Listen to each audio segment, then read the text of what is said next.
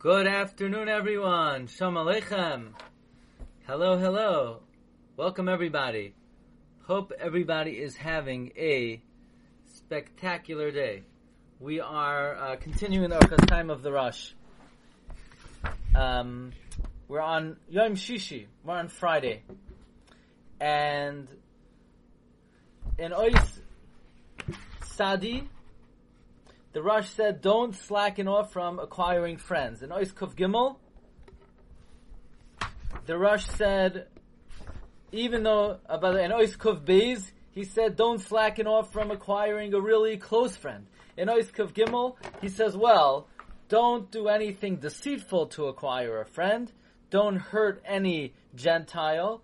Because one day he'll have his hour, and yesterday we told the story about how Harry, Harry Truman recognized the state of Israel only because of one particular piece of challah that somebody used to give him on Shabbos when he was their Shabbos guy. Anyway, now we're learning about uh, friends that one should try to avoid.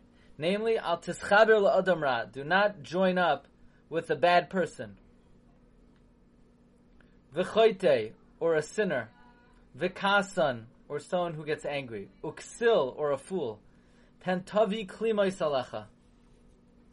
It might bring shame to you. Now, we already know that you should not join up with a Rasha, you should not associate with a Rasha. It says in Perkei Avos, Perkei Alf, Mishnah Zayin, Al Teschaber Lo Rasha, Avos Rav Nasan, Asr Leschaber Lo Rasha. Because the simply, you might learn from their bad behavior, but that's not what the Rosh is saying. The Rosh is not saying don't associate with the wicked because you might learn from their behavior. The Rosh is saying it will bring shame to you. So I would have interpreted it will bring shame to you because if the guy is uh, Balkas or a fool, he'll end up end up taking out his anger on you, or he'll do something foolish to you. Uh, but it's interesting because do we really need that reason why you should not associate with a bad person? That's Reb Goldberg's question. And I would say, yeah, because somebody might say, ah, I I'm not worried I'm going to learn from his bad behavior. You know, there's always a concept that you need to speak to your Yetzer Hara. For example, like this. It's, you're very tired, and you're not really in the mood of going out to a shiur. But you heard they're serving good food at the shiur. So, oh, I'm going to the shiur to eat the good food. Now, that's not the real reason you're going to the shiur. You're going, the real reason going to the shiur is because you want to learn Torah. The only thing is, the Yetzer Hara says you're very tired and you're, you know, it, it, would be more relaxing to stay home. So you need to talk to the Yetzer Hara.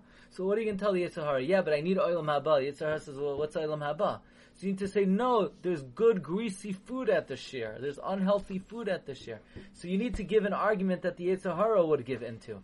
And then once you do that, then you're mechavin, but I'm really going for the right reasons. It's called, it's a principle that the Rabbi Shua Heller speaks about at length. To speak to the Yetzer Hara. So we have a guy, he wants to be friendly with uh, Mr. A or Mr. B, because Mr. A and Mr. B is, uh, you know, a powerful guy, a popular guy, but Mr. A or Mr. B has bad midos. So what are we going to tell him? Don't associate with him because you're going to learn from him? He's not going to buy that. The Yetzer is not going to let him buy that. But we say don't associate with this person because it's not going to be good for you. He's going to embarrass you. He's going to get angry at you. He's going to take out his bad midos on you. Ois Kuvav.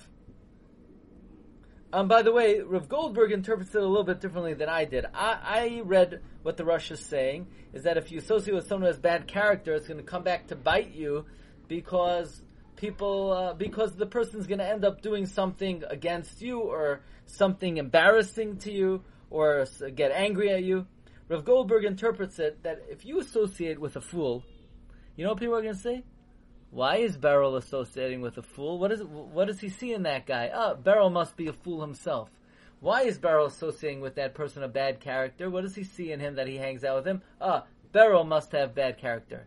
So don't associate with people of, that's how Rav Goldberg learns it. It's going to be embarrassing to you if pe- people are going to say, why are you friendly with this guy?